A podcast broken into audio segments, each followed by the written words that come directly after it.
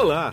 Você vai ouvir agora um episódio do podcast Vida Moderna, do especial FutureCon, que é um oferecimento da MediaTek, fabricante global de processadores para equipamentos como smartphones, tablets, TVs digitais, dispositivos wearable e soluções para carros conectados.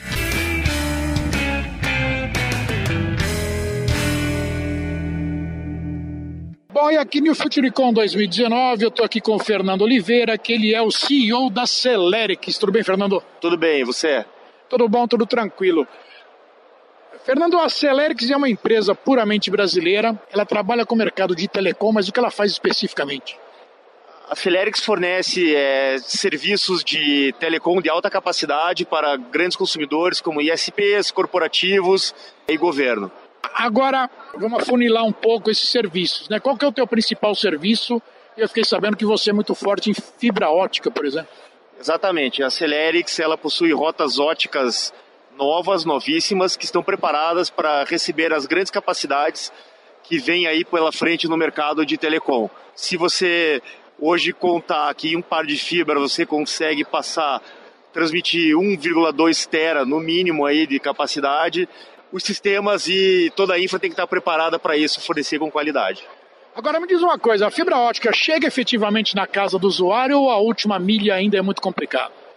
Ela chega, está chegando cada vez mais rápido. É, existem vários níveis de qualidade que ela está chegando, que nem sempre retratam a necessidade do cliente. Agora, você tem hoje muitos provedores locais, muitos provedores pequenos, principalmente por causa da transformação digital, por exemplo. Você tem provedores se espalhando cada vez mais, né? Você atinge esse pessoal? Exatamente. Esse é um dos principais objetivos da, da Celerix, é atingir é, esse provedor que está desprovido de capacidade de trânsito, conectividade em São Paulo, conectividade com os Estados Unidos, para ele levar essa qualidade até a ponta final que é o cliente dele. E a Celerix hoje ela se encontra numa região onde existe essa necessidade imediata, onde foi muito desatendida ou desinvestida pelas grandes operadoras. Eu gostei do termo que você usou. Os provedores estão desprovidos de conectividade é, forte. Né? É isso aí, realmente.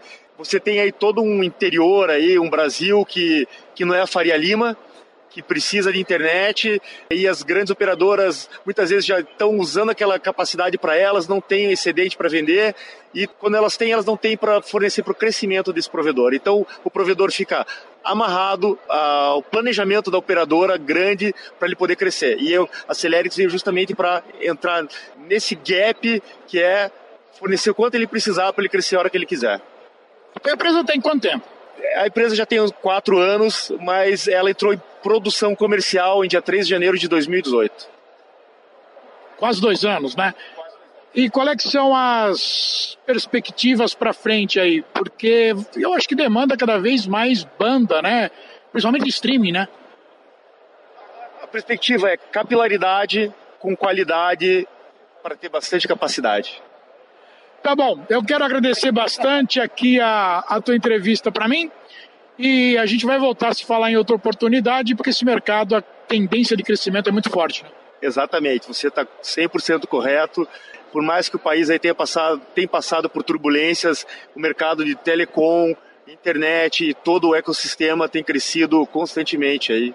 E a gente pode notar isso aqui, né, nesse ambiente que a gente está aí, que está borbulhante e efervescente.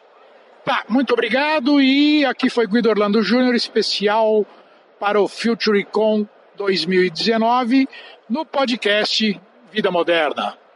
Tchau. Você acabou de ouvir um episódio do podcast Vida Moderna, do especial FutureCon, que é um oferecimento da MediaTek, fabricante global de processadores para equipamentos como smartphones, tablets, TVs digitais, dispositivos wearable e soluções para carros conectados.